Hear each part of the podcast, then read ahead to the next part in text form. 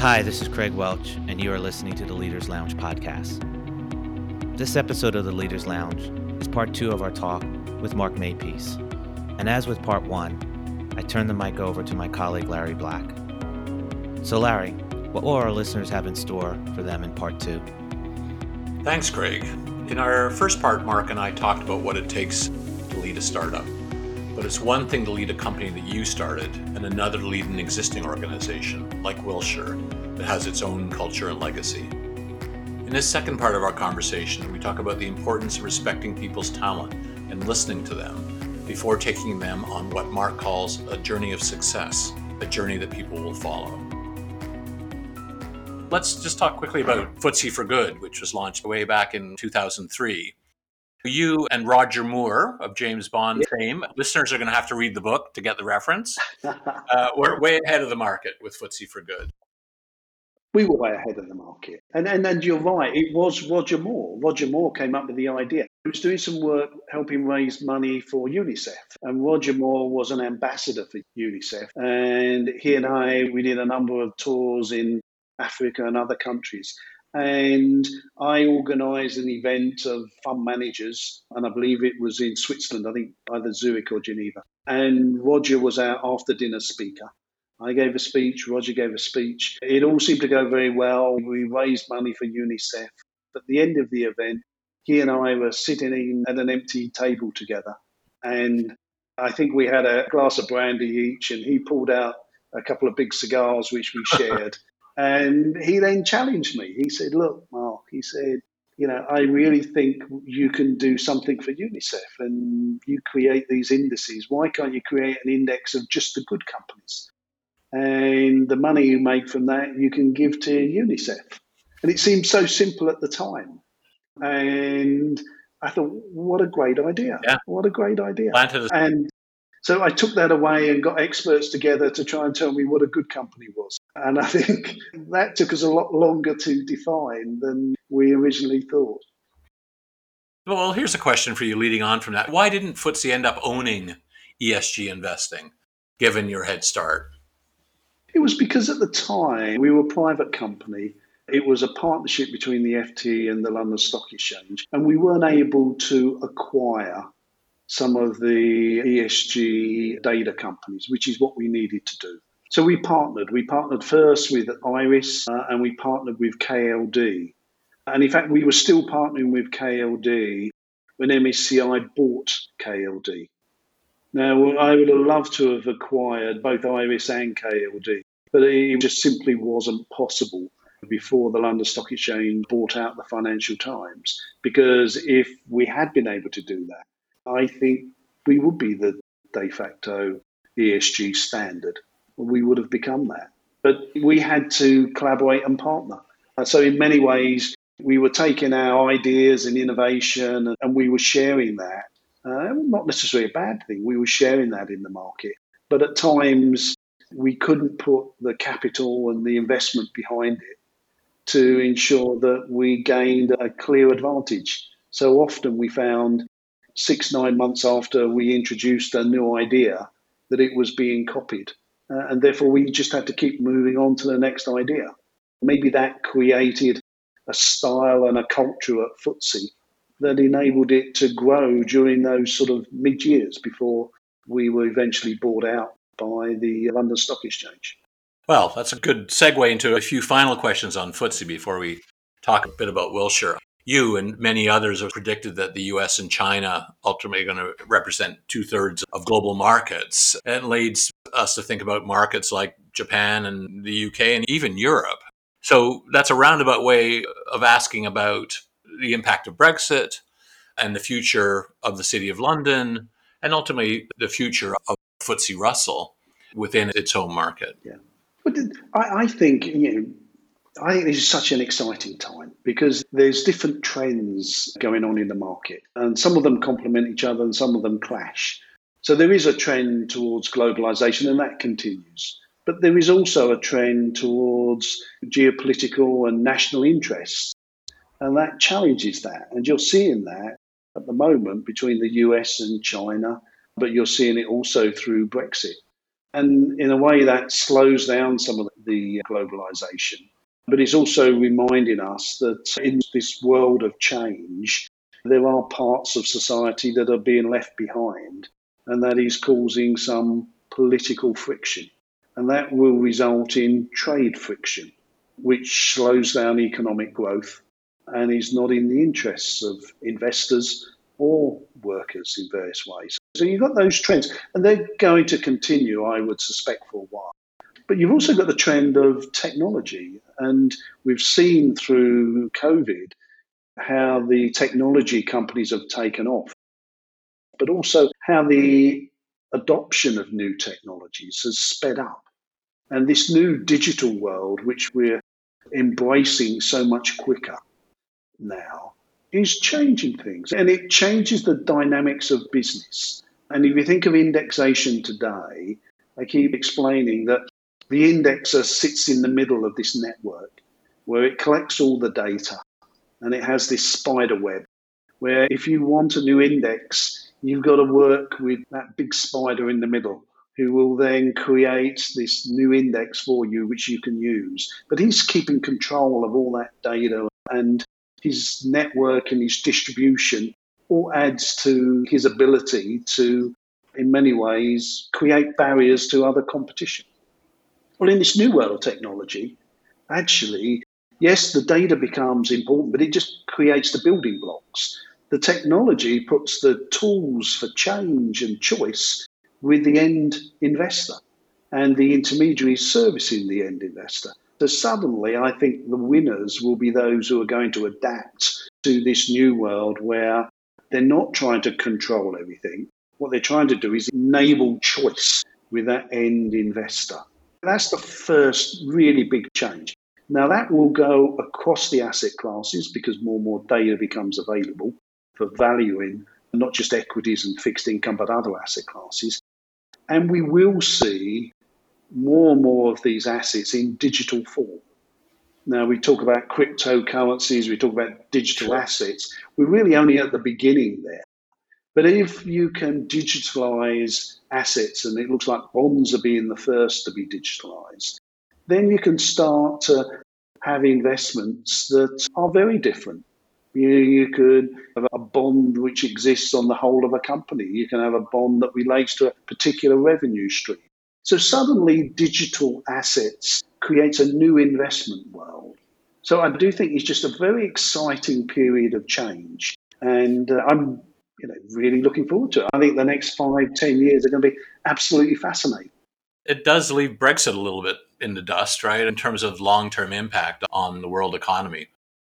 Brexit will almost become irrelevant because yeah. I think people will have to look through it, and if there's a little bit more trade friction in Europe, you just have to find ways around that. And it doesn't mean you have to move your production plant from the UK to France. It probably means actually in 10 years' time you're thinking of production in a different way. So I think it's just another one of those changes we've got to work our way around.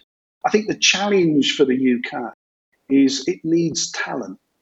And anything it does to block talent coming into the country will be a bad thing. Uh-huh. So it's really, if they use Brexit to bring more and more talent in, then the country will do very well. If they use it to exclude people then, and exclude talent, then everyone suffers.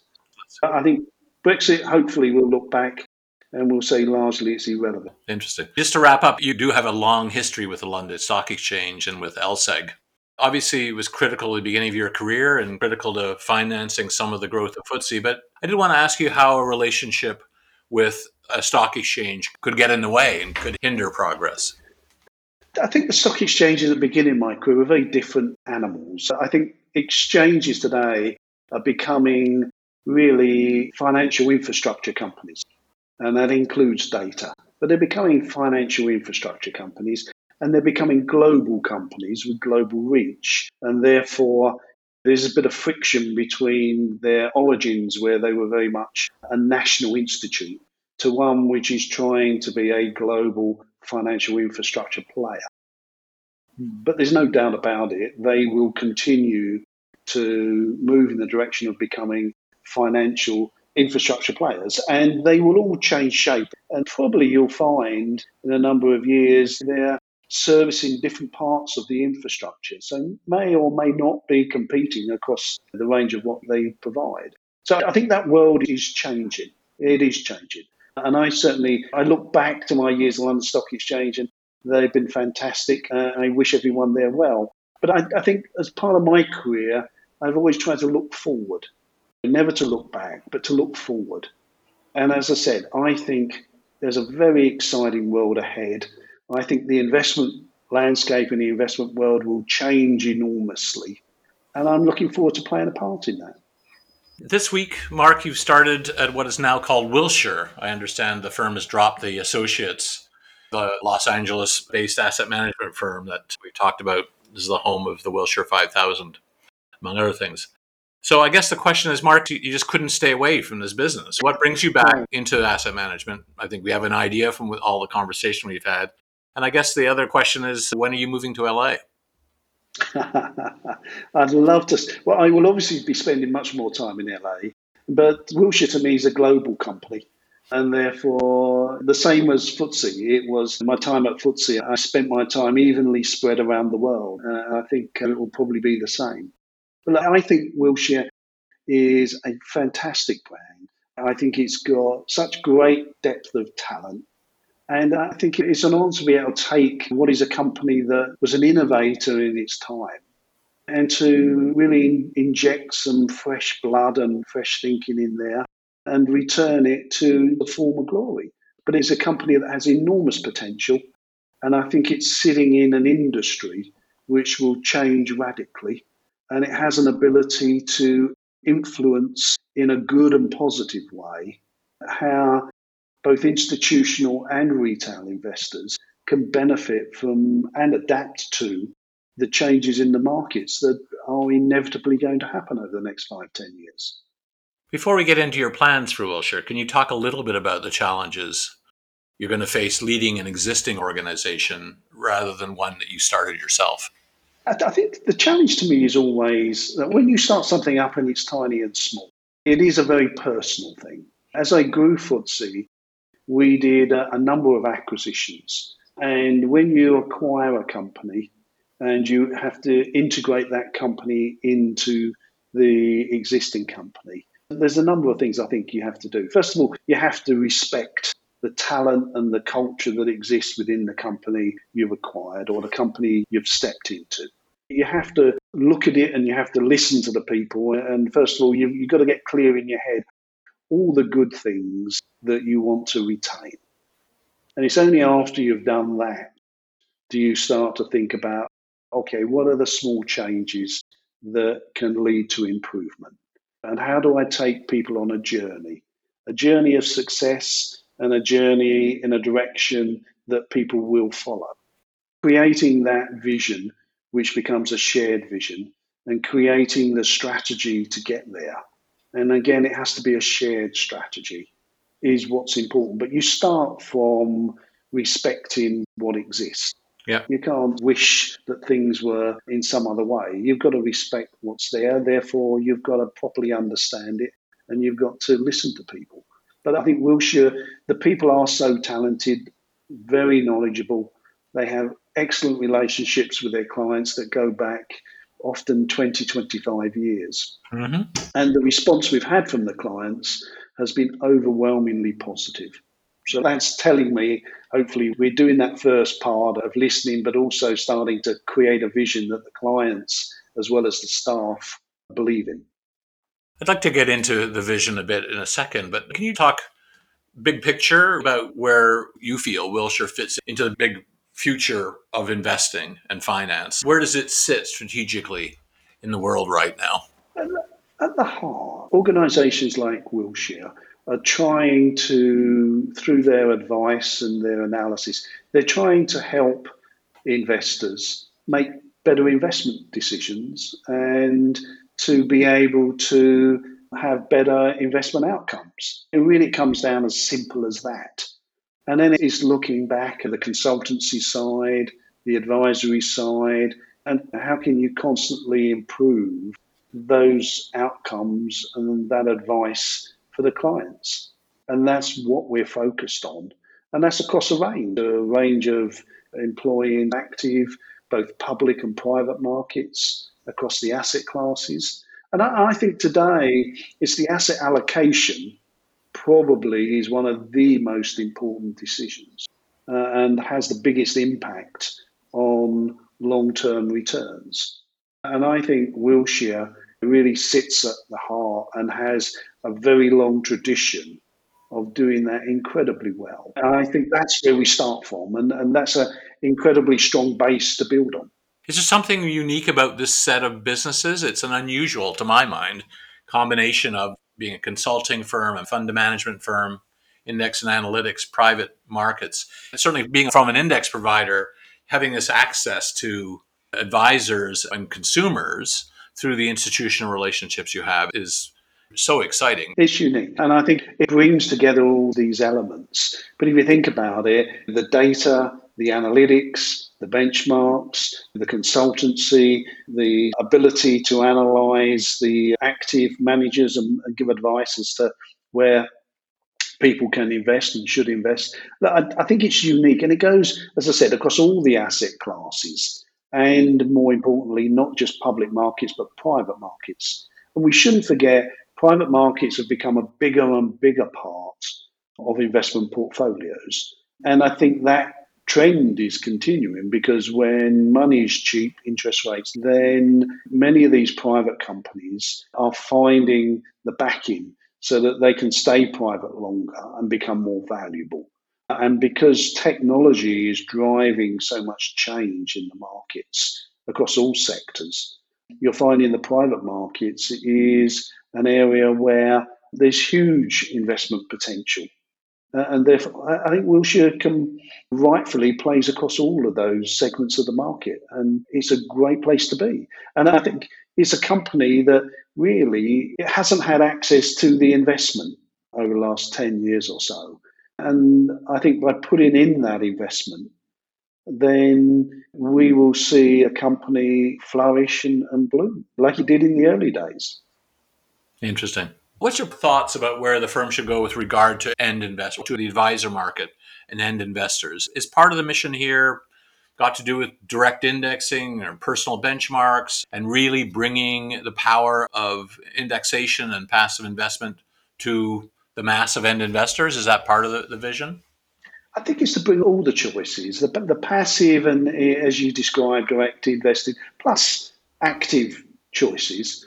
I think it's bring all of those to the end investors. So the institutional investor, you can go direct, but to the retail, I think the retail you, you do need to go through the various intermediaries because the advice that comes from those intermediaries is very, very important uh, and therefore servicing the intermediaries so that they can continue to advise those high net worth individuals and the wider retail market is the strategy is not to go around them but to work with them.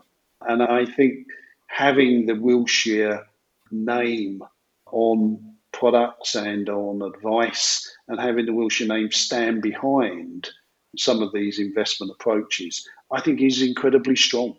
And I think many, many uh, of the intermediaries, not just in the US, but around the world, will find that very supportive to, to their growth and their um, growth strategies. We've talked a lot through this about the importance of technology and the opportunities technology creates for our business. Obviously, having private equity owners that are specialists in financial technology is going to be important to you. But can we talk a little bit about the threat on the other side? Again, Donald Brydon, to go back to his really interesting foreword, talks about data wars and about how important technology and data are going to be. Is there a threat to our industry from the large technology giants? I'm thinking about the Silicon Valley guys. For years, we've been talking about when is Google going to come in and eat our lunch, right? I think everything that benefits the end investor should be welcomed. And therefore, whether that comes from the Googles and the Amazons or whether that comes from the existing players, But uh, I think that you, you, have the investment knowledge and experience that sits with existing players, and Wilshire is one of those existing players. What Google's and the Amazons have is the technology. Really, you want to bring those two things together.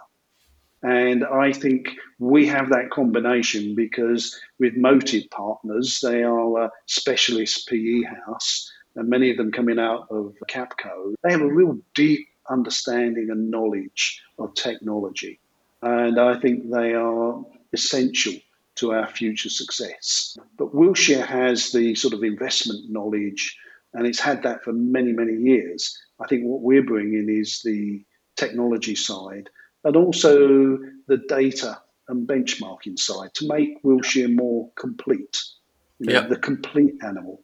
And I think that will be very exciting. Uh, and I think the clients and the intermediaries we serve are very excited about that. And they're certainly calling in and, and wanting to talk about the plans and to be part of the plans. Yeah. It seems pretty clear that some form of digitally enabled asset management is going to be a trillion dollar business one day. And, and seems to be no reason why one of our firms can't get there first before the Apples and the Googles and the. And it's a global business and the opportunities there. And I do think it's those with this new mindset are the best position to take that, but they do need the knowledge and skills that exist today. You know, I don't think just a technology firm could do this. I think it's the combination exactly. of knowledge, investment knowledge, and skill sets together with the technology and the data um, uh, knowledge and skill sets. Putting those things together is what makes this very exciting. Well, I think that wraps up our time, unfortunately, Mark. I had a million other questions, as you can probably imagine, but you have a business to run. So I want to thank you again for taking the time to speak to us today. I will put in one final shameless plug for Mark's book, FTSE, The Inside Story. If we've done nothing else in this podcast, I hope people come away with a real understanding of how central indexing is to the future of our investment management world. And I think I can say no one is a better guide to this world than Mark. So thank you again. Thank you, Larry. It's been a pleasure talking to you.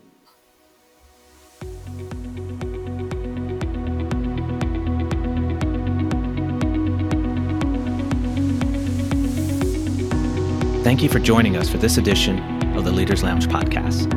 For more insights from industry leaders about overcoming challenges and realizing success, times of change and uncertainty, please go to blackmosspartners.com.